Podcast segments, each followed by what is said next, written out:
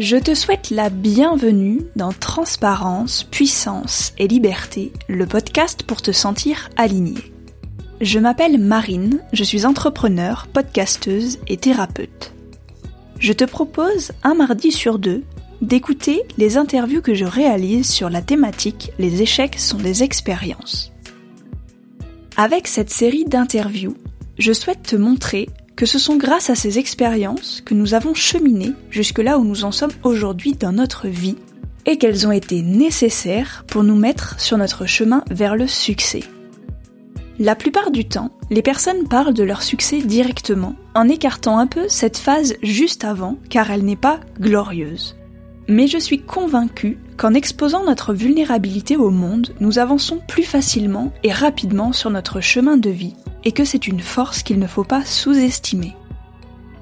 Lorsque je parle de vulnérabilité, je ne parle pas d'exposer ses plaintes pour avoir du réconfort, mais simplement de constater et d'accueillir ce que l'on considère comme une part d'ombre chez soi.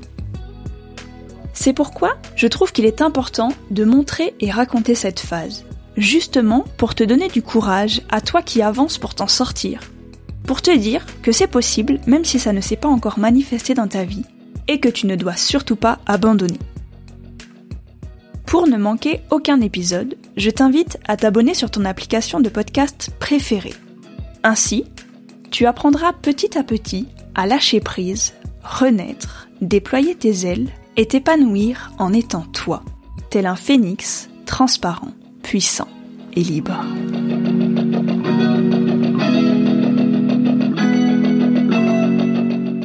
Dans cet épisode, je reçois Élise qui te parle de ce qu'elle considère comme un échec. L'arrêt de la danse classique après y avoir consacré corps, âme et esprit pendant plusieurs années. Elle te confie les sensations par lesquelles elle est passée à ce moment-là, du contrôle permanent sur son corps, des sacrifices et du travail qu'elle a fourni pour se rendre compte que ça ne lui amenait finalement rien de positif. Elle exprime qu'elle s'est coupée de ses émotions en se conditionnant à faire taire cette partie d'elle ce qui a affecté son système hormonal et lui a causé plusieurs problèmes médicaux. Elle te parle des actions qu'elle a mises en place pour s'en sortir, notamment le fait de demander de l'aide pour obtenir une perspective différente sur sa réalité et d'être accompagnée pour trouver des solutions. On a discuté de notre rapport au corps, de human design, de finir son assiette, de culpabilité et de retour à soi. En laissant les autres nous dicter notre conduite, on devient une chose personnifiée qui n'est pas nous. En écoutant notre corps, on a la possibilité d'avancer de manière alignée, d'être qui on est profondément sans se justifier. Et c'est à ce moment-là qu'on doit se rendre compte que notre corps est une porte d'entrée vers notre monde intérieur, et que c'est la seule chose qui nous appartient. Alors autant en prendre soin. Je te souhaite une merveilleuse écoute, et je pose l'intention que chaque mot qui résonne pour toi s'imprègne dans ton corps et te permette de lâcher prise, de t'aligner et de manifester ta vie en étant toi.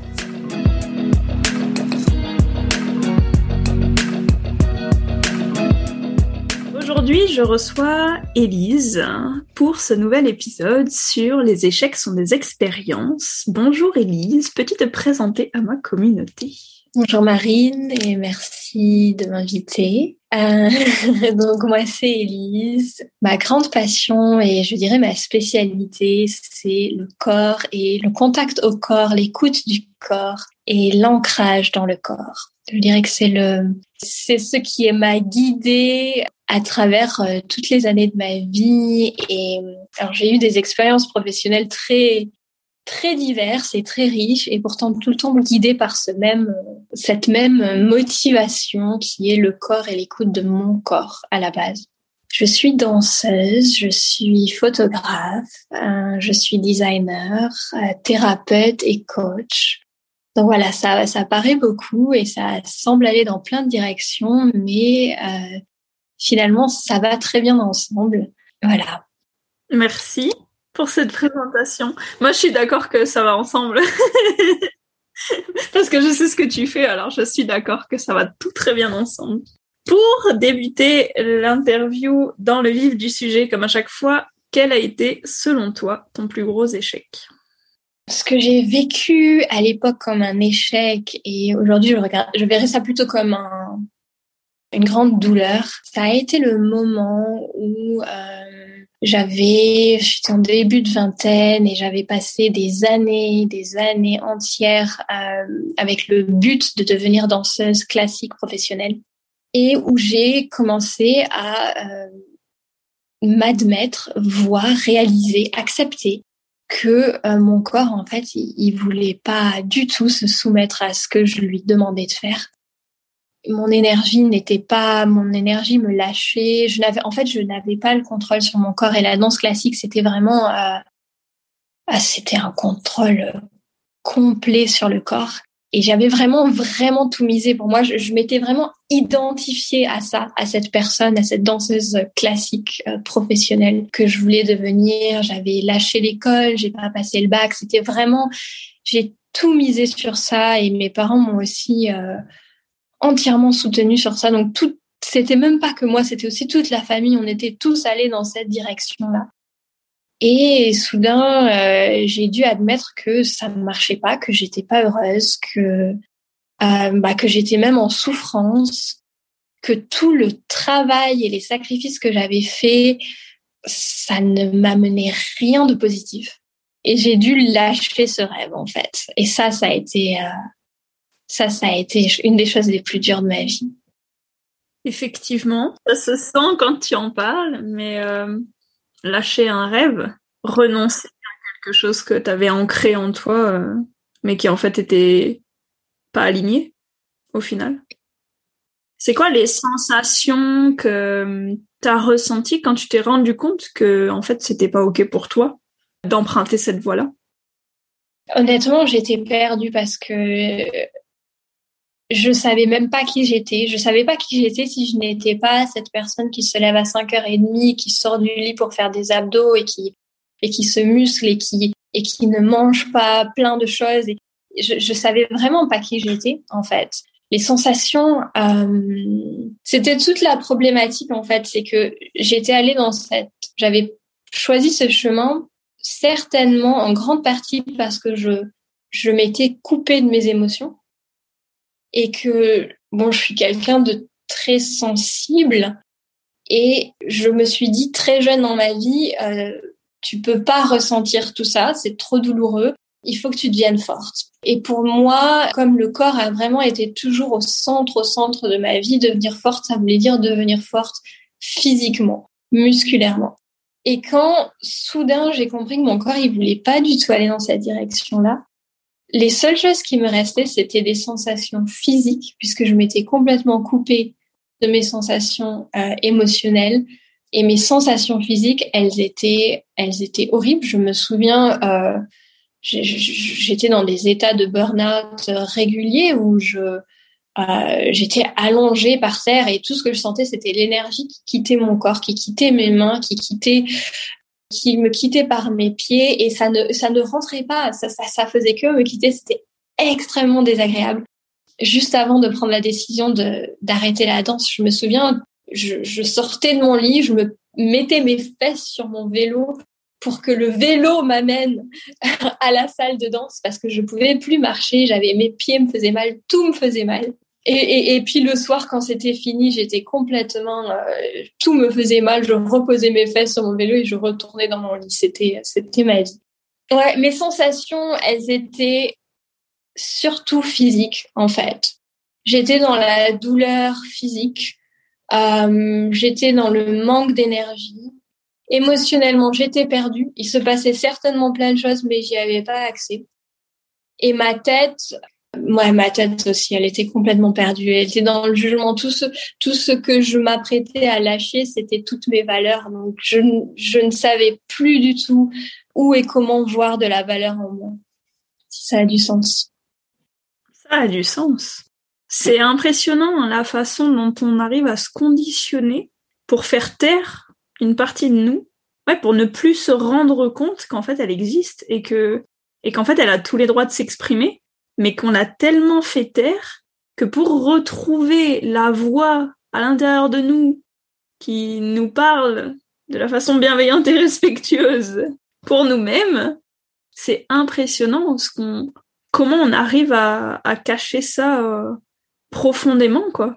Alors que si on nous l'apprenait, si on nous apprenait à écouter notre corps, si on apprenait à écouter nos émotions, à vivre nos émotions, à transformer nos émotions, les traverser sans devenir des boules de colère, sans exploser euh, de, en pleurs et sans euh, sans se limiter en fait vis-à-vis des autres personnes et du jugement des autres personnes parce que on va on va pleurer pendant une réunion où on va euh, être en colère et décider de partir d'une situation pour ne pas exploser à la tête d'une personne parce qu'elle a rien demandé cette personne-là et qu'on vit notre colère. Si on nous apprenait à juste euh, ouais, vivre nos émotions, on n'aurait pas besoin de les cacher en fait profondément. Et je trouve que c'est vraiment je rêve du jour où on pourra apprendre ça aux élèves à l'école et qu'on apprendra ça à nos enfants que c'est ok en fait de pleurer, c'est ok de d'être en colère, c'est ok d'être en joie aussi, c'est ok d'exprimer sa joie peu importe de la façon dont on l'exprime. C'est ok en fait de ressentir ses émotions et de les dire et de les communiquer parce que c'est le meilleur moyen pour se libérer de la charge énergétique qu'il y a derrière ces émotions et ne pas emmagasiner, emmagasiner, emmagasiner et puis euh, finir à faire un burn-out en fait parce que en emmagasinant des émotions qu'on n'arrive pas à exprimer, extérioriser, bah on est une cocotte minute et au bout d'un moment ça pète et genre en fait toutes les personnes qui ont été au bout, peu importe la situation dans laquelle elles ont été au bout, elles savent que cette sensation, enfin ce ce truc, c'est d'avoir retenu à l'intérieur tout ce qui nous convenait pas en fait. Et si simplement on apprenait à se remettre au centre de notre vie, à s'écouter soi sans écouter les autres, sans écouter le jugement et la peur et des autres, et juste euh, en faisant face à nos propres peurs et en se disant ok qu'est-ce que j'ai envie de faire de ma vie en fait? Qu'est-ce qui qu'est-ce qui me convient à moi en réalité sans me dire oh je vais décevoir des personnes parce que c'est souvent pour ça qu'on suit pas notre voie. C'est parce qu'on se dit qu'on va décevoir nos parents qu'on va décevoir nos professeurs et qu'ils sont la science suprême, la science infuse et qu'on peut pas aller contre leur dire et contre leur éducation parce que euh, c'est ce qu'on a été euh, formaté à suivre depuis qu'on est enfant. Et en fait, genre, non. enfin, je sais pas, mais genre, non, on a tous notre propre euh, voie à suivre et je suis d'accord qu'il faut qu'il y ait des règles, qu'il faut qu'il y ait des, euh, des choses mises en place pour que la société ne déborde pas dans le sens de l'ego. Hein. Et si par contre on apprenait tous à suivre notre amour inconditionnel, on ferait tous euh, ce pourquoi on est venu s'incarner sur Terre. Mais ouais, clairement, il faut prendre le temps en fait de se stopper et de faire arrêt sur image, de revenir sur, dans le moment présent et de se dire euh, merde quoi, qu'est-ce que j'ai envie de faire de ma vie et qu'est-ce que je dois mettre en place pour avancer dans un sens où c'est aligné avec moi et avec ce que je désire profondément. Et du coup, toi, quelles actions t'as mis en place pour dire, OK, mon corps, il veut plus là. Comment je fais pour avancer quand même? Comment je fais pour revenir à moi et retrouver des sensations qui sont OK à vivre dans ma vie de tous les jours parce que j'ai pas envie d'arrêter de vivre en fait. J'ai quand même envie d'avancer.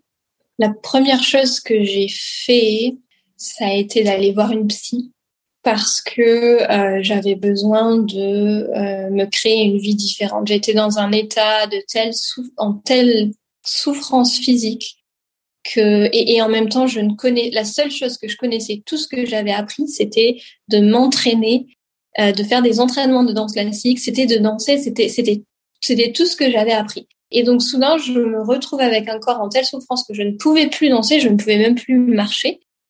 Quand j'ai arrêté la danse classique, je, ne tenais pas debout plus de 5-10 minutes. C'était le grand maximum. Après ça, mes pieds me, me faisaient souffrir énormément. Donc, euh, j'ai compris qu'il fallait que je vraiment que je, je lâche mon corps, que je lui donne du repos. Et je savais pas du tout ce que ça voulait dire pour moi parce que parce que j'avais rien appris d'autre, que j'avais pas pas fait mon bac. Euh, voilà. Donc, euh, je suis d'abord allée voir une psy parce que aussi, euh, en plus de tout ça, euh, J'avais eu de gros problèmes d'anorexie et de boulimie pendant euh, mes années de danse classique que j'ai, je dirais, j'ai réussi à les guérir jusqu'à 85%, mais j'avais vraiment besoin d'aide pour ces 15 derniers pourcents. Je me, je me rendais compte que toute seule, j'y arrivais pas. Donc, je suis allée voir quelqu'un qui m'a d'abord aidé à résoudre ça et ensuite ouvert un peu les perspectives et montré, OK, qu'est-ce que tu connais d'autre? Qui, qui est-ce que tu es quand tu n'es pas euh, une danseuse classique? Ça a été vraiment un peu du, du brainstorming et on en est arrivé à qui j'étais avant de commencer la danse classique et, et finalement à revenir à, au projet que j'avais au moment où j'avais euh, 13, 13, 14 ans, où je me demandais est-ce que je veux devenir danseuse ou est-ce que je veux devenir designer? Et donc, je suis revenue à mon projet initial de vouloir devenir designer et euh, j'ai mis, elle m'a aidé cette psy en l'occurrence, à mettre les choses, à mettre tout en place pour que je rentre dans une école, euh, dans une université de design et que je fasse, euh, que je recommence à zéro en quelque sorte. Voilà, ça a été la première chose que j'ai fait et j'ai eu besoin de quatre années sans sport, sans danse, sans rien pour que mon corps se commence à, à se reposer et, et puis petit à petit à me dire et eh, tu m'oublies pas quand même hein? Parce que euh, euh, du coup je passais mes journées euh, derrière l'ordinateur, hein, un designer, voilà. Et à un moment donné, j'ai fait ah ok, c'est pas la solution finale le design. Euh, va falloir se remettre à chercher autre chose. Mais voilà, voilà, ce que j'ai fait, ça a été juste de me de me donner un peu de paix et de calme et de que j'arrête de me que je me lâche la grappe, voilà, physiquement. comprends, je comprends, je comprends. Et du coup, comment t'as fait pour euh, vraiment te sortir de cette situation où émotionnellement t'avais l'impression de rien ressentir, à part des choses physiques, et pour revenir justement à tes sensations et à tes émotions? J'adore cette question. Super bonne question, qui est d'ailleurs aujourd'hui vraiment la base de mon travail. Pour moi, ma porte d'entrée, c'était mon corps parce que du coup, du coup, ce que la danse classique m'a appris, c'était à vraiment à affiner mon écoute du corps. Alors, à l'époque et avec la danse classique, c'était une écoute musculaire, donc j'étais capable de vraiment déterminer le tout petit muscle là qui fait que on change, ça change tout, tu vois. Mais donc j'avais vraiment un peu, c'est comme si j'avais vraiment développé tous mes radars intérieurs, tu vois. Du coup, c'était pas agréable parce que quand tu t'es coupé de tes émotions aussi longtemps et que tu as des radars aussi développés vers l'intérieur, c'était un peu l'enfer d'être dans mon corps, mais en même temps, c'était ma porte, ça a été ma porte d'entrée vers toutes ces sensations super désagréables. Et là aussi, moi, j'ai toujours, j'en suis toujours venue à un point où je me suis rendu compte, je peux faire un travail intérieur ou avec moi-même jusqu'à un certain point, mais il y a à partir d'un certain moment euh, j'ai vraiment besoin d'aide. Donc là, je suis allée chercher, taper à toutes les portes possibles pour que quelqu'un m'aide à partir de mon corps. Et ça, ça n'a pas été ça, ça n'a pas été facile parce qu'au début, j'ai cherché dans la psychothérapie, c'est le truc que voilà, c'est ce qui est reconnu. Euh, sauf que la psychothérapie, elle part de la tête, elle reste avec la tête et tout reste dans la tête. Et moi, ça me ça me convenait pas parce que moi, j'avais un corps qui qui criait dans tous les sens. Et j'avais vraiment besoin que quelqu'un m'aide à comprendre et à interpréter ces cris, en fait. Et je suis tombée, euh, il y a plusieurs années maintenant, il y a huit ans, sur une personne qui était danseuse. Alors moi, il faut savoir que ça fait 15 ans que j'habite en Allemagne. Et donc cette personne était, il se trouvait qu'elle était française, elle était danseuse et elle offrait, elle offrait un, stage en lien avec, à voir avec le, bassin et, le système hormonal. Et il faut savoir aussi que ben, toute cette déconnexion avec les émotions m'a a complètement, plus la danse classique, ont complètement déréglé mon système hormonal. Et ça n'est pas revenu en fait quand j'ai arrêté. Donc là, c'est quelque chose que j'ai dû continuer. Les docteurs me disaient ah vous verrez quand vous arrêterez le sport de haut niveau, ça reviendra, mais c'est pas revenu parce que la cause est émotionnelle et qu'émotionnellement, ben, j'avais pas encore euh, réussi à accéder à ce qui se passait en moi. Et donc, euh, bah, cette personne a donné un stage Et il se trouvait que son travail, c'était ce qu'on appelle euh, une méthode somatique. Donc somatique, ça veut dire euh, en lien avec le corps. Ça s'appelle le body mind centering à l'époque. Et ça a ouvert mon monde. Ça, ça a tout ouvert à mon monde intérieur en fait. C'est comme si les portes s'étaient ouvertes à mon monde intérieur. Alors j'avais déjà contact puisque ça criait, mais c'est tout tout ce que j'entendais, c'était j'ai mal, euh, j'ai plus d'énergie. C'était c'était juste très très désagréable. Et elle utilisait le mouvement, elle utilisait le corps, elle utilisait tout ce que, elle utilisait mon langage, mais pour m'ouvrir à mon monde intérieur et à mon monde émotionnel. Et c'est comme ça que j'ai commencé à accéder, en fait, à mon monde émotionnel. Mais j'ai eu, j'ai eu plein de, de mentors et de coachs euh, un peu partout qui m'ont toujours montré que à chaque fois que je touchais une émotion, euh, mon corps allait mieux, tout se débloquait en moi, autour de moi. Donc j'ai compris en fait, ok, elle est là la clé pour moi. Donc mon travail aujourd'hui, c'est euh, de commencer à réveiller mon corps émotionnel qui s'était anesthésié en fait. C'était, euh, je m'en étais coupée, je l'avais anesthésié, je voilà, j'essayais de m'en débarrasser. Est-ce que ça répond à la question? Oui, c'est intéressant. Moi, je trouve cette approche parce que on n'a pas accès à notre corps parce qu'on nous apprend pas à avoir accès à notre corps. Quand on est enfant, le corps c'est un peu tabou. C'est pas ça le plus important. Alors que bordel de merde, c'est le seul truc qu'on possède. C'est le seul truc qui est à nous. C'est le seul truc avec lequel on avance tous les jours en fait. Et genre, personne nous apprend à nous en servir.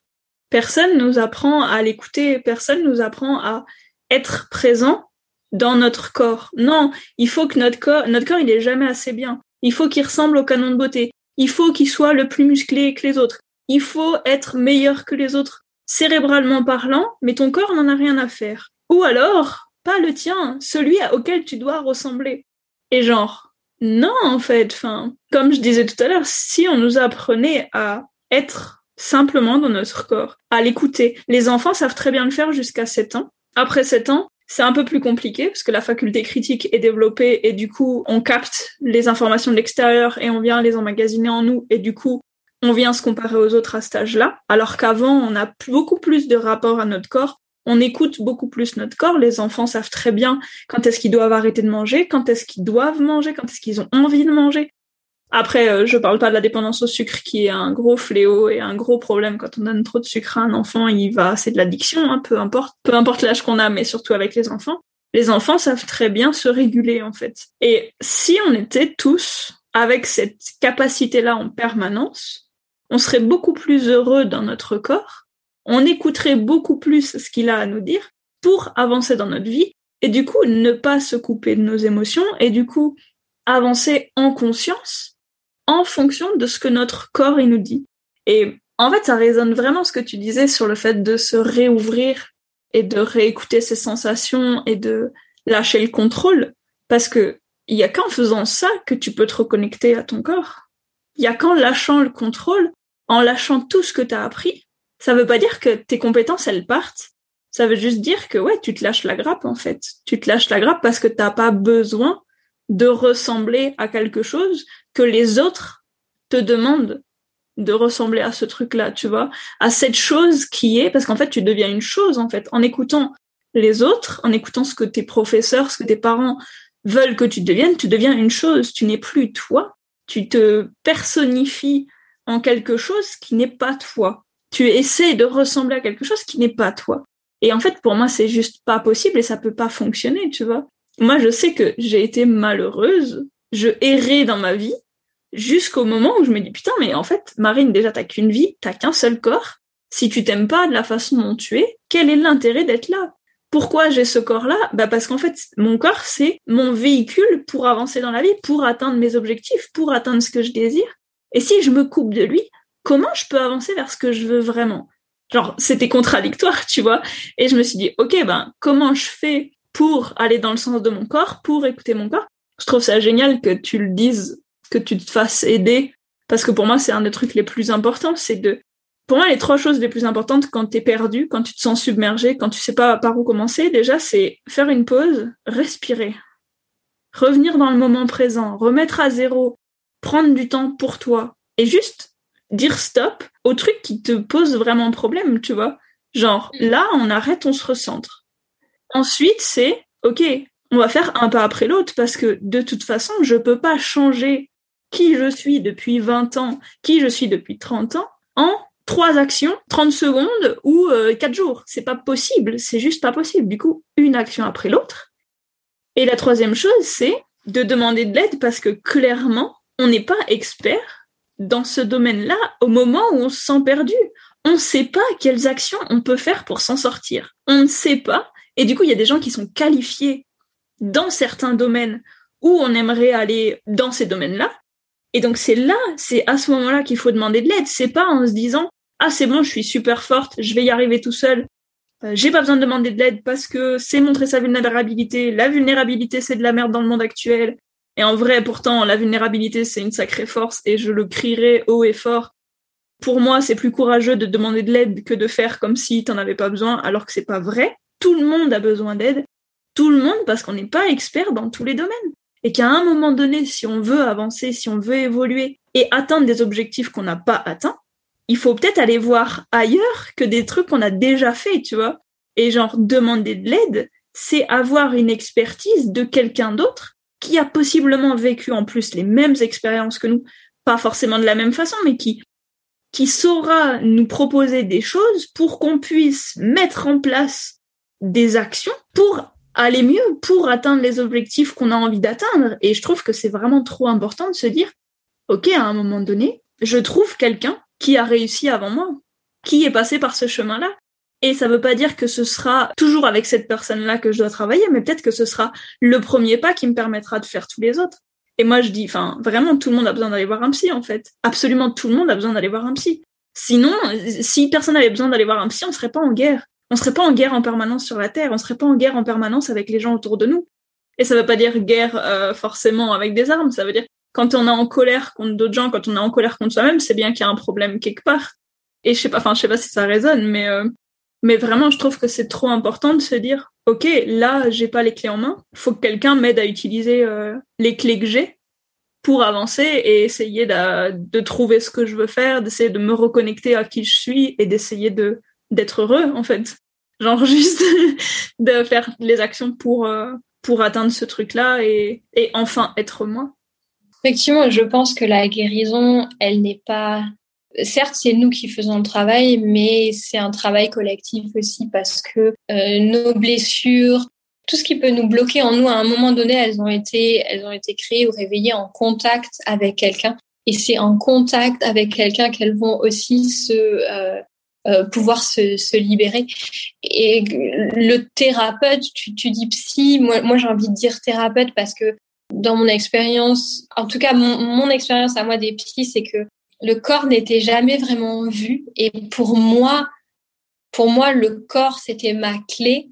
À un moment donné, mon corps, c'était mon ennemi. Et en fait, j'avais vraiment besoin d'assimiler une information différente.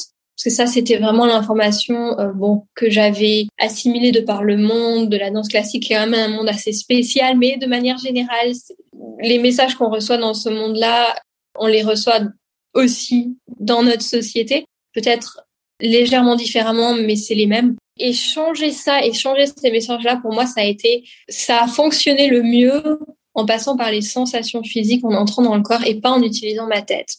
Donc oui, mais dans tous les cas, ce que je voulais dire, c'est qu'effectivement, aller voir un thérapeute, c'est un petit peu comme euh, regarder dans un miroir regarder dans un nouveau miroir ou sous un angle nouveau, se regarder sous un angle nouveau, alors que on se voit tous les jours dans le même miroir de, sous, le même angle, tu vois.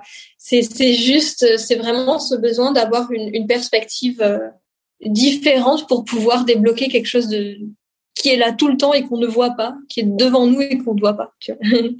Ouais, non, je suis d'accord. C'est vrai que, enfin, moi, je disais psy dans le sens où, euh, pour moi, on a tous besoin de voir quelqu'un, en fait, parce que les psys sont formés médicalement parlant, à nous aider quand c'est des problèmes qui sont beaucoup plus ancrés. Et je suis tout à fait d'accord que peu importe, en fait, un thérapeute, en fait, c'est surtout choisir la personne euh, avec laquelle on est le plus aligné parce que ce sera la personne la plus à même de nous aider.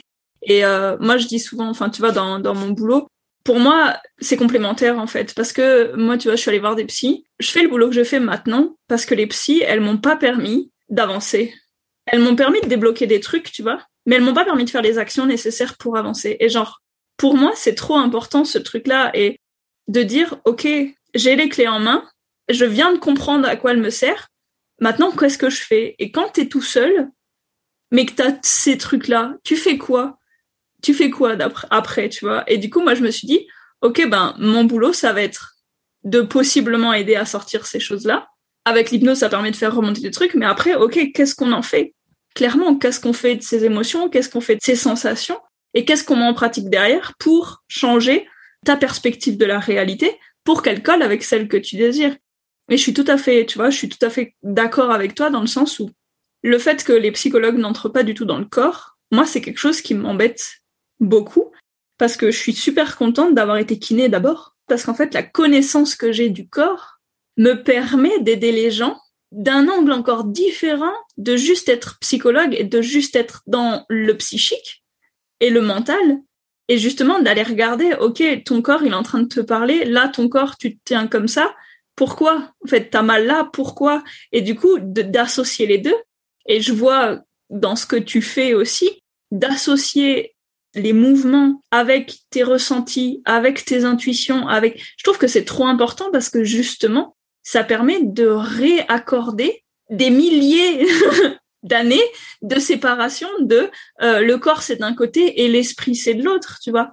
Non, on est liés en fait. Heureusement qu'on fait nos boulots pour relier ce truc-là parce que depuis trop longtemps en fait nos corps sont oubliés et je suis trop contente de me dire, euh, enfin, on revient à ça, enfin, on revient à, à, aider les autres à se rendre compte que leur corps leur sert et qu'il est hyper important et qu'il y a plein de façons de l'utiliser et il y a plein de façons de s'y reconnecter.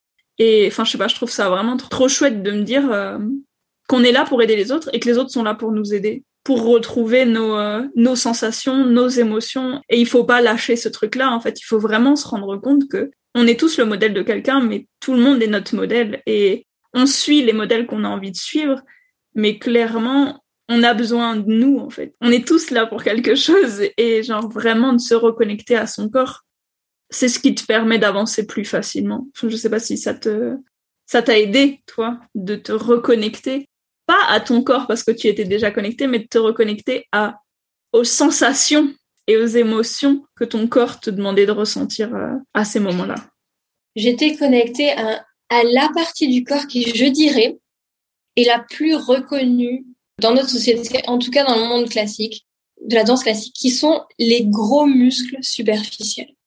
Sauf qu'on est beaucoup plus que ça. Mais les muscles, ça, c'est ça, c'est reconnu. Ça, on peut montrer les muscles, on peut parler des muscles, on peut passer des heures et des heures et des heures à entraîner ses muscles, à prendre soin de ses muscles, euh, etc. Mais toutes les autres dimensions du corps, dont les dimensions qui sont en lien direct avec le corps émotionnel, alors ça, non.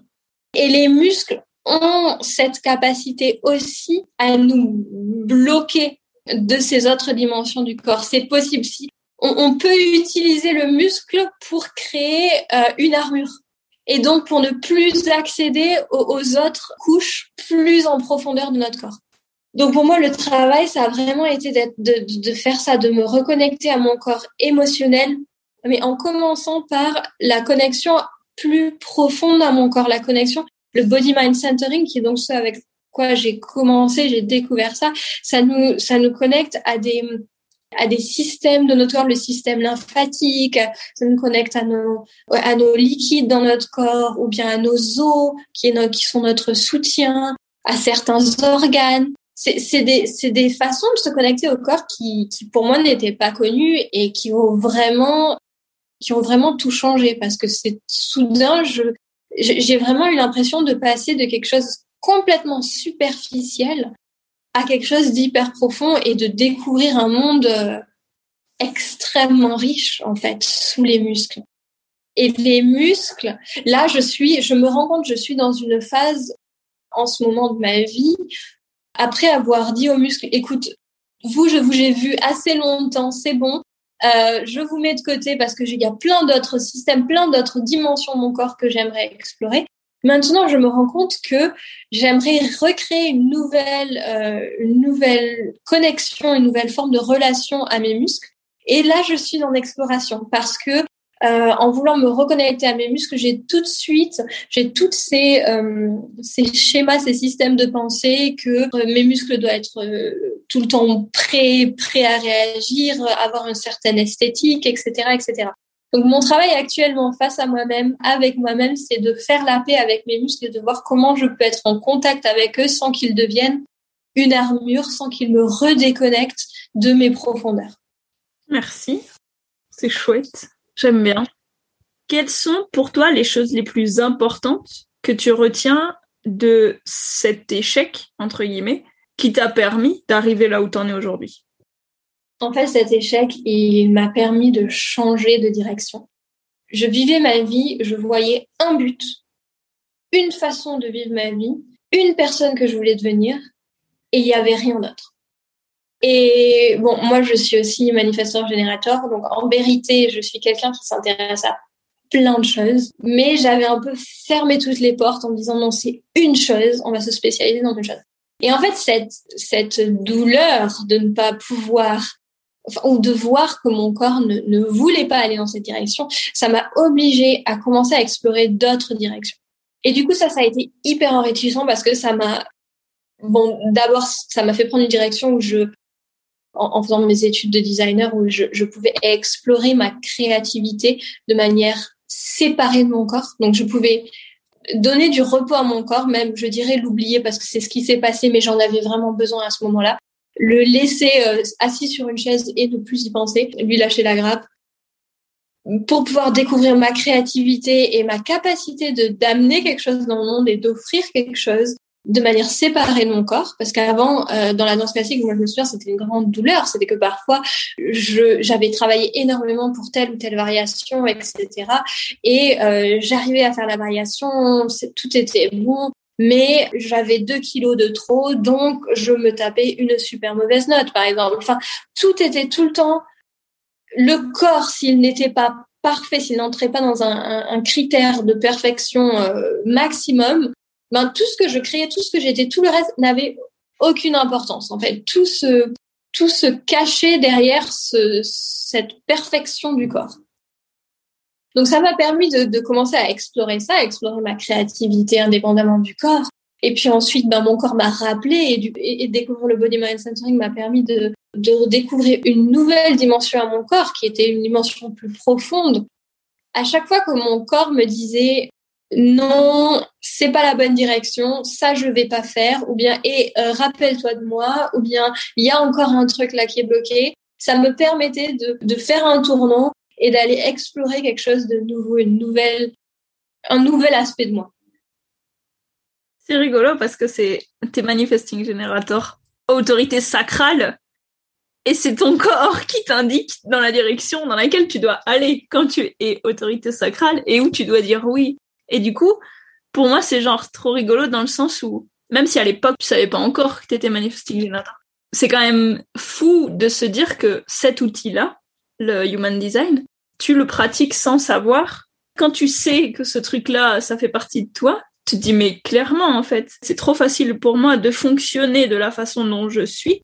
Donc, dans notre cas, parce que je suis manifesting générateur autorité sacrale aussi, d'observer ce que mon corps me dit et d'aller dans la direction de mon énergie, au départ sans savoir que c'est ta façon de fonctionner. Et quand tu te rends compte que c'est ta façon de fonctionner, tu fais mais c'est vrai que c'est tellement plus fluide en faisant ça qu'en allant à contre-courant, qu'en essayant de faire en fonction de ce que les autres veulent, ou parce que je crois que les autres veulent ça, du coup je fais dans ce sens-là alors qu'en fait pas forcément. Mais c'est dingue de se dire, quand tu reprends contact avec ton corps, quand tu réussis à écouter qui tu es profondément, ça veut pas dire toujours être, tu es, tu as cette capacité-là que quand tu es manifesting générateur autorité sacrale, mais tu as d'autres manières de te reconnecter à ton corps quand tu es projecteur, quand tu es manifesteur, et quand tu autorité émotionnelle, splénique ou autre. En fait, quand tu comprends que tu dois suivre ce que ton corps profondément te dit, peu importe de la manière dont tu l'écoutes, tu sais ce qui est juste pour toi, et en fait, quand tu reviens à ton fonctionnement, à toi, sans suivre ce que les autres te demandent de faire, ou ce que la société te demande de faire, mais ça fonctionne clairement mieux, en fait. Et genre, t'as qu'une seule envie, c'est de continuer dans cette direction-là. Et tu t'en rends vite compte quand tu t'écartes de ce truc-là. Enfin, je sais pas toi, mais moi, je sais que, bon, ces derniers temps, il y avait Mercure qui rétrogradait, on va lui mettre la faute dessus. Mais clairement, je faisais des actions et je me disais, il y a des moments où je m'arrêtais et je faisais mince, mais je suis absolument pas alignée, en fait, avec mon énergie. Parce que ce que j'étais en train de faire, ça pouvait prendre dix minutes quand j'étais alignée avec mon énergie. Et là, ça faisait trois heures que je passais le truc dessus parce que je sentais au fond de moi que c'était pas ça que je devais faire. Je me sentais obligée de le faire pour faire comme ce qu'on doit faire, Dixit la société, et pas en étant alignée avec moi. Et en fait, quand j'arrêtais et que je me disais, OK, là, qu'est-ce qui me met vraiment en joie? Qu'est-ce que j'ai vraiment envie de faire? Vers quoi mon énergie, elle me propose d'aller? Ou si j'ai envie de m'arrêter, tu vois, genre, je prenais une pause et je me disais, OK, mon énergie, elle est dans la pause et on attend la, la prochaine vague d'énergie pour avancer. Et ben, c'était beaucoup plus fluide pour moi. Et je retrouvais cette sensation de plénitude et de satisfaction. Et sinon, j'étais trop frustrée parce que j'arrivais pas à avancer et pas à être, euh, ouais, pas à être alignée avec euh, ce que je voulais vraiment faire au final de, ma journée, tu vois. Je sais pas si ça te, si ça te fait ce, même effet euh, maintenant et si tu t'en rends compte en fait quand euh, quand t'es pas aligné avec ce que tu veux vraiment pour toi. Tout à fait, tout à fait. Enfin, ça résonne vraiment ce que tu dis et ça va répondre, je trouve, à la question où tu dis qu'est-ce que qu'est-ce que l'échec t'a apporté, échec entre guillemets. Mais pour moi, j'ai l'impression qu'à chaque fois où je me suis retrouvée face à un mur, c'est un peu la vie qui essayait de me faire accepter. Mais Elise, tu n'es pas une chose, tu n'es pas. Pour moi, moi, c'est pas un chemin tout droit. C'est pas la façon dont je fonctionne. Et c'est cette, c'est donc ce que le, human design décrit de, notre profil, qui est qu'on se, on, s'intéresse à plein de choses et, il faut qu'on s'autorise à, à, commencer des choses, à ne pas les finir et à en commencer d'autres, etc. Pour moi, c'était vraiment l'apprentissage qu'il y avait derrière je dirais cet échec, mais même plusieurs échecs de ma vie. À chaque fois où j'ai pas pu finir quelque chose, l'apprentissage, c'est mais tu n'as pas besoin de finir en fait. Pour que je puisse évoluer au mieux, grandir au mieux, ben c'est pas finir que je dois faire, c'est arrêter et prendre une autre direction. Ouais, ça me parle. J'étais en train de réfléchir du coup euh, au truc que je me suis dit, bon allez, j'arrête. Parce qu'en fait, c'est mieux pour moi. Je sens que mon énergie, elle me dit d'arrêter. Et genre, on nous a tellement obligés à finir notre assiette. Celle-là, celle-là, mais elle est tellement... C'est un truc qui m'énerve tellement. et comme je disais tout à l'heure, les enfants savent très bien se réguler, en fait. S'ils ont plus faim, ils ont plus faim. Et s'ils ont envie de manger, ils ont encore envie de manger. Et genre, il y a des jours où ils vont manger pas grand chose et des jours où ils vont manger trois plâtrés de pâtes, tu vois. Et en fait, ils savent très bien ce dont ils ont besoin à ce moment-là. Et quand on nous oblige à finir notre assiette, eh ben, on respecte pas notre énergie. On respecte pas qui on est et, ce dont on a besoin et ce vers quoi on veut aller. Parce que ça a été quelque chose qui du coup nous a conditionné ce truc de finir ton assiette. Tu dois finir ton assiette. C'est pas, plus toi qui décide en fait ce que tu fais rentrer à l'intérieur de toi. Et je trouve que c'est horrible en fait. Ce, c'est limite en plus culpabilisant parce que si tu finis pas ton assiette, t'as une punition la plupart du temps pas chez tous les parents, mais en tout cas chez moi, il y avait la punition de tant que t'as pas fini, tu sors pas de table. Je pense qu'il y a une assiette d'épinards qui est je suis restée longtemps à table, tu vois, pour la finir. Alors j'adore les épinards, mais je sais pas. Je, me rappelle que c'était des épinards dans mon assiette, je sais pas pourquoi. Je pense que j'avais plus faim, tu vois. Et genre, je me rappellerai toute ma vie de chez mes grands-parents de non, tu dois finir ton assiette, tu sors pas de table ou t'as pas de yaourt ou je sais pas, je sais plus ce que c'était le. En gros, j'étais pas sortie de table, tu vois, j'étais la seule ils étaient tous en train de regarder le film dans l'autre pièce et j'étais la seule devant mon assiette. Enfin, c'est quoi le message derrière? C'est quoi l'éducation derrière? Il y a rien en fait. C'est hyper culpabilisant, c'est hyper frustrant, c'est absolument pas éducatif de se faire subir ça à quelqu'un. Peu importe que ce soit un enfant ou à quelqu'un d'autre, quoi. Mais maintenant, d'apprendre que c'est ok de pas avoir besoin de finir quelque chose pour commencer autre chose, ou de dire ok là c'est fini, j'ai plus envie de faire ce truc là, et eh ben c'est pas grave si j'ai pas fini, move on. Et genre maintenant, ça me déculpabilise tellement de comprendre que c'est mon fonctionnement, d'avoir compris que c'était mon fonctionnement. Quand j'ai lu mon bouquin, enfin mon manuel de Human Design, j'ai fait mais mais c'est tellement moi, mais je comprends tellement pourquoi ça me saoule des fois de me forcer, de devoir me forcer à finir quelque chose alors qu'en fait c'est pas mon fonctionnement. Genre maintenant, je me dis mais c'est tellement plus fluide de lâcher prise et d'avancer sur autre chose parce que c'est beaucoup plus aligné avec moi que j'ai pas envie d'arrêter ce truc-là, tu vois, et de me dire ah non non, faut que je poursuive, faut que je poursuive, faut que je poursuive parce que parce qu'en fait, il y a que moi qui ressens la frustration de continuer dans cette voie-là. Parce que peu importe ce que les gens à l'extérieur diront, je suis la seule à me coucher avec moi-même le soir et à pas être satisfaite de ce que j'ai fait de ma journée parce que je dois continuer dans la voie dans laquelle on me demande de continuer alors que je suis pas alignée avec ce truc-là, tu vois. Merde, on est adulte maintenant. À un moment donné, faut qu'on prenne notre courage à deux mains et se dire, en fait, les autres, ils ont rien à nous dire parce qu'on n'a rien à leur dire non plus. Ils ont le droit de vivre la vie qu'ils veulent et on a le droit de vivre la vie qu'on veut en accord avec nos valeurs profondes parce que personne ne le fera pour nous. Personne ne remplira nos besoins à notre place, en fait. Parce que personne ne le sait. On est les seules personnes à savoir ce qu'on veut vraiment. Notre corps, il est, il est tout seul à dire, OK, là, c'est aligné ou ça, c'est pas aligné, tu vois. Et si on nous, si on s'écoute pas, quel est l'intérêt, en fait, de pas s'écouter? À part être coupé de ses émotions, de ses sensations et de jamais se sentir bien. Non, ça, ça, ça résonne et je trouve, ce que je trouve très intéressant, c'est que tu aies pris l'exemple de l'assiette d'épinards. J'aurais pas pris cet exemple-là. Moi, j'aurais pris l'exemple de, euh, par exemple, parce que moi, dans, mes parents travaillaient dans l'éducation nationale, donc pour moi, c'était un peu, tu dois finir tes études, tu dois finir ton année professionnellement. Mais je trouve ça intéressant que tu que aies pris l'exemple des épinards parce que c'est quelque chose que j'ai dû aussi traverser quand j'ai eu mes problèmes euh, d'alimentation, je, je, je, suis arrivée à un point où, après avoir fait de l'anorexie, de la boulimie, tout ça, je ressentais des trucs dans mon corps, mais je savais pas est-ce que ça c'est de la faim ou est-ce que je suis rassasiée, est-ce que et j'ai dû réapprendre tout ça. Et dans ce processus de réapprentissage, je me souviens, j'avais plein de bouquins, je faisais plein de recherches, j'essayais de trouver toute l'aide possible parce que j'étais perdue, perdue, perdue. Je voyais ma cousine manger ce qu'elle voulait, qui était mince comme c'était pas possible, et moi j'étais j'avais l'impression d'être énorme, je savais plus quoi manger, quand manger, je faisais des crises de boulimie, je mangeais plus pendant trois jours, je savais plus, j'étais perdue. Et dans, dans cette phase d'apprentissage et de guérison de ça, j'ai dû apprendre que la, enfin, ce qu'il y a dans l'assiette, si tu le finis pas, ça va aller dans la poubelle. Donc, en gros, si tu n'as plus faim, mais que tu le finis, tu te traites comme la poubelle, tu vois. Et en plus, ce que tu fais, et ce qui a été pour moi, euh, c'est ce qui s'est passé pour moi, parce que j'ai eu aussi un petit peu une éducation comme ça au niveau de la nourriture, le corps envoie un signal et nous dit euh, non, là, ça me donne plus envie, ça veut dire que le corps n'en a plus besoin. Et si on l'écoute pas, il va renvoyer le signal quelquefois, puis après, à un moment donné, il va plus envoyer de signal, puisque de toute façon, on l'écoute plus. Et c'est ça, c'est ça ce qui se passe quand on force ou quand on écoute quelque chose d'extérieur à nous. Au bout d'un moment, ben, le corps, il envoie plus de signal. Donc, on est déconnecté à ça. Ouais, donc je trouve ça intéressant que tu aies ramené ça au, corps. Euh, c'est un des premiers trucs qu'on t'apprend quand t'es enfant, hein, ce truc-là de tu dois finir ton assiette parce que ça va aller à la poubelle. Attends, je crois que le pire, la pire excuse, c'est il y a des gens qui ont rien à manger. Ça change quoi? Ça change quoi que tu finisses ton assiette, le fait qu'ils aient rien à manger? Est-ce que en tant que parent, tu donnes? Est-ce que en tant que parent, t'achètes quand il y a le secours populaire qui est aux caisses des supermarchés et qui te demande est-ce que tu achètes et que tu donnes? C'est ça la question, tu vois, parce que c'est bien beau de faire culpabiliser les enfants, mais en réalité, est-ce que toi, en tant que parent, tu fais l'effort de donner aux gens qui ont rien à manger?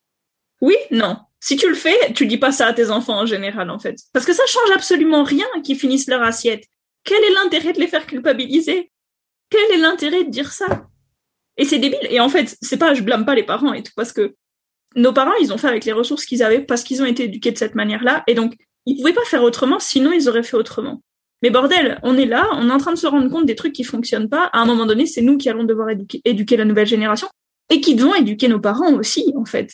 Parce qu'il faut qu'ils se rendent compte que c'était pas OK et qu'il y a un autre fonctionnement qui est possible aussi et qu'il y a un autre fonctionnement qui est plus bienveillant et respectueux, que ce soit du point de vue du parent et du point de vue de l'enfant, en fait.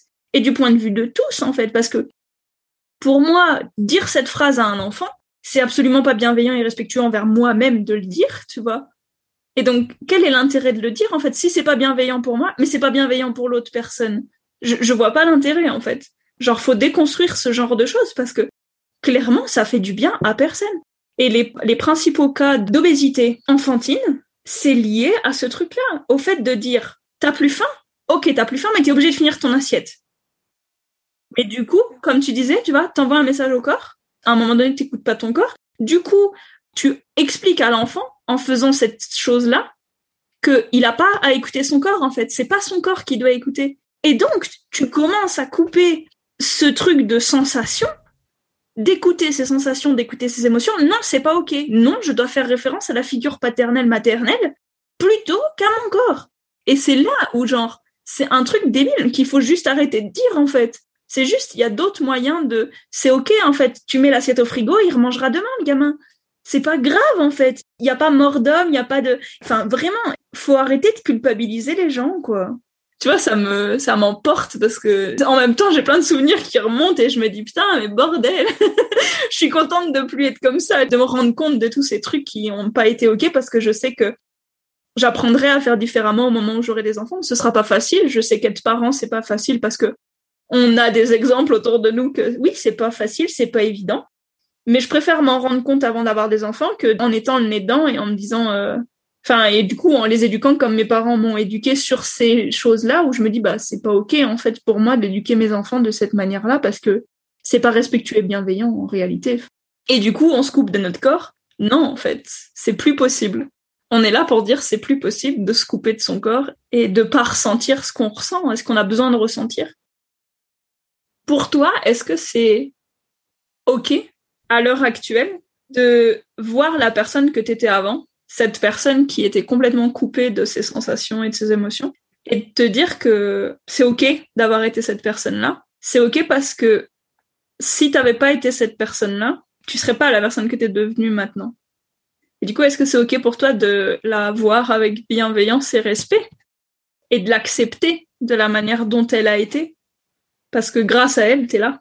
Grâce à elle, tu te rends compte de tout ce que tu es aujourd'hui.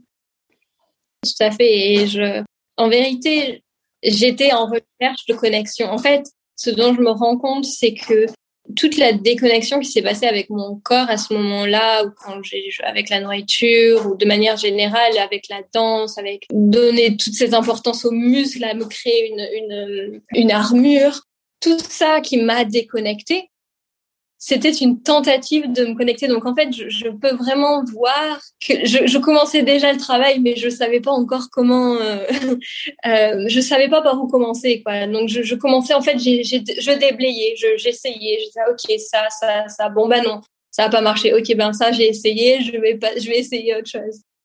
Donc oui, tout à fait. J'avais déjà commencé mon cheminement en fait à ce moment-là.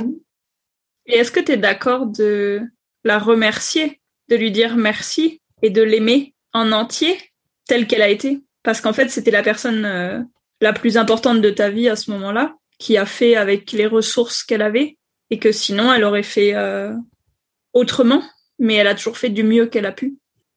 Ça me touche de, t'entendre dire ça. Et euh, je sens que cette partie-là de moi se sent vue, et il y a une, il y a une émotion, il y a, quelque chose qui, qui a bougé en entendant ça. Donc oui, oui, euh, tout à fait. Je lui envoie de l'amour et elle se sent vue là de par les mots que tu viens de, de dire. Pour moi, c'est une des choses que je propose dans ces épisodes de podcast, c'est justement de remettre de l'amour et de la bienveillance sur cette personne qu'on a été et de la voir en fait, de la voir et de l'accepter telle qu'elle a été parce que sans ça, sans cette acceptation et cet amour inconditionnel, on ne peut pas lâcher prise sur ce qui s'est passé. On ne peut pas traiter les émotions liées à cette personne-là. Si on lui en veut toujours d'avoir été cette personne-là, on ne peut pas avancer en fait. Tu peux pas lâcher ces émotions. Tu les as pas traversées en fait. Tu les as toujours en toi. Tu les retiens toujours en toi. À quoi ça sert? À quoi ça sert? Parce que c'est passé tout ce que tu as fait à ce moment-là. Tu as fait du meilleur que tu as pu à chaque fois à chaque fois, sinon tu aurais fait différemment. T'as fait avec les ressources que t'avais, avec ce qu'on t'avait donné en fait, avec la façon dont on t'avait éduqué. Et du coup, plus tu avances, plus tu peux voir cette personne de la manière dont elle a été. Et c'est pas prendre pitié d'elle, c'est juste d'accepter le fait que t'as été comme ça et t'as plus envie d'être cette personne-là, mais qu'elle est quand même là en fait. Cette personne, elle fait partie de toi et grâce à elle, grâce à elle, t'es là où t'es aujourd'hui. Parce que sans elle, tu serais pas là où tu es aujourd'hui. Et c'est trop important, en fait, de se dire que heureusement que j'ai été cette personne-là. Merci d'avoir été cette personne-là, parce que sinon, ma vie, elle est en, train de devenir trop géniale. Je suis en train d'enfin trouver ma voie. Et en fait, c'est grâce à la personne que j'ai été avant. Parce que sans cette mise en lumière de cette personne, sans tout ce qu'elle a traversé, comment je peux arriver là où j'en suis aujourd'hui? J'aurais pas subi ma vie de cette manière-là, donc j'aurais pas appris de cette manière-là, et donc je saurais pas le transmettre de la manière dont j'ai appris et j'ai subi tout ça. Et je trouve que c'est vraiment trop important en fait de se rendre compte que on est notre meilleur ami, on est notre meilleur allié pour avancer et pour apprendre encore et encore. Et je trouve que c'est vraiment trop important de de s'aimer en fait, tel qu'on est, tel qu'on a été, et tout ce qu'on a traversé, c'est pour notre plus grand bien. Mais il faut le remettre en conscience. Merci en tout cas euh, d'avoir partagé ça. Merci à toi. Merci à toi. Ça résonne. Et du coup, dernière question un peu plus sur podcast. Pour toi, ça représente quoi la transparence, la puissance et la liberté? Ah oui, j'aime bien cette question aussi. Alors pour moi, la puissance et la liberté sont une, une conséquence de la transparence qu'on peut avoir avec soi-même. Si on est pour moi, la transparence, c'est c'est l'honnêteté de, de voir vraiment ce qu'il y a à l'intérieur de nous. C'est donc une forme d'authenticité face à face à nous-mêmes, face à ce qui se passe vraiment à l'intérieur de nous. Et de mon expérience à moi, en tout cas, c'est quand j'arrive à avoir cette transparence face à moi-même, quand j'arrive à aller voir, que j'accepte d'aller voir ce qui se passe à l'intérieur de moi, alors il y a une libération. Donc j'accède une certaine forme de liberté. Il y a une libération qui se passe la conséquence de cette libération, c'est souvent que je reprends, je retrouve ma puissance.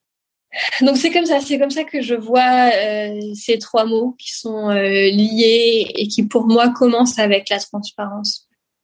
Merci pour cette vision, cette perspective. Je trouve ça trop chouette de poser cette question parce qu'on n'a pas du tout les mêmes euh, émotions et sensations qui viennent derrière ces mots-là et je trouve que c'est hyper riche en fait d'avoir des visions différentes pour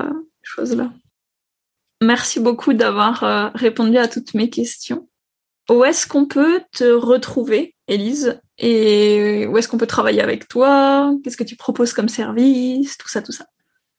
Super. Bah oui, mon site internet, du coup, si tu le mets en description, c'est elisehype.com, I-Y-P-E. Alors, qu'est-ce que je propose comme service? Je propose des accompagnements individuels sur une durée de trois mois en ce moment en tout cas, ça peut évoluer. Je propose, alors ça c'est un tout nouveau service que j'adore, qui est la photographie somatique, où en fait j'aide les gens qui ont besoin de photographie, hein, parce qu'ils sont en train de monter leur business ou ils ont besoin d'un portrait, peu importe pour quelles raisons ils ont besoin de photographie, mais parfois, voilà, on en a besoin. Et j'aide les gens à travers mes techniques d'éveil corporel à se sentir à l'aise devant la caméra afin de vraiment pouvoir euh, bah, laisser leur lumière transparaître en fait parce que parce que je me suis rendu compte au cours des bon j'ai pas toujours fait ça hein, c'est assez nouveau que je fais ça mais euh, j'ai photographié beaucoup de gens et à chaque fois que à chaque fois soudain la personne est devant enfin soudain je suis derrière la caméra la personne est devant la caméra et puis elle bloque et puis déconnexion au corps déconnexion à tout euh, peur dans les yeux euh, les gens soudain qui sont magnifiques deviennent pas du tout photogéniques euh, donc j'ai vraiment beaucoup observé ça et c'est avec beaucoup de joie que que j'apporte l'aspect thérapeutique et toutes mes connaissances euh, avec le corps dans ce domaine de la photographie. Donc voilà, donc euh, photographie thérapeutique, c'est donc aussi une chose que j'offre. Et en ce moment, j'offre ce que j'appelle des méditations en mouvement. C'est alors ça, c'est en groupe et par Zoom, et c'est du ouais. Je, vais revenir sur le thème éveil corporel. C'est c'est c'est un éveil à nos sensations. C'est se re se réveiller à nos sensations pour retrouver la connexion à notre corps, qui pour moi a été vraiment, comme je disais tout à l'heure, la porte d'entrée vers mon monde intérieur et un monde que je ne connaissais pas du tout. Donc voilà, pour le moment, c'est les trois choses que j'offre. Mais bon, comme on en parlait tout à l'heure, euh, c'est très riche. Ma vie professionnelle est très riche, donc euh, il, il, y aura certainement des nouvelles choses qui vont se créer, certaines choses qui ne continueront peut-être pas, mais tout sera sur mon site internet de toute façon. Cool, merci. On peut te retrouver sur Instagram aussi, non? Oui, oui, tout à fait. Instagram, c'est aussi euh, Elise, ah, c'est elise.hype. D'accord. Merci beaucoup en tout cas pour euh, cet épisode, pour toutes les informations riches que tu m'as livrées aujourd'hui. Merci, merci, merci d'avoir euh, ouais, répondu à toutes mes questions et puis d'avoir euh, osé être présente et pleinement là dans ton corps et de répondre avec transparence, puissance et liberté à tout ça. Merci à toi. J'ai beaucoup aimé tes questions et elles sont vraiment, ouais, c'est super. J'aime beaucoup cet épisode, enfin ce podcast de manière générale. Merci de me laisser y participer. Merci.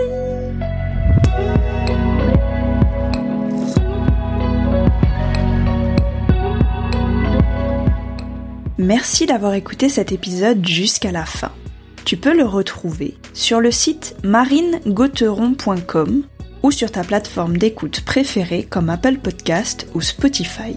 Si tu souhaites rester connecté à TPL ou faire découvrir ce podcast à ton entourage, je t'invite à le partager, laisser un avis ou le noter et venir me dire en commentaire sur le compte Instagram at marine.gauteron ce qui a résonné pour toi dans cet épisode. Si tu souhaites venir travailler avec moi pour un coaching solo, pour un programme ou pour télécharger la méditation de ton choix, je t'invite à te rendre sur marinegauteron.com et choisir ce par quoi tu te sens appelé. Le nouvel épisode sera en ligne mardi prochain. Pour patienter, je te souhaite une belle semaine et je pose l'intention qu'elle soit remplie de moments alignés tout en transparence, puissance et liberté.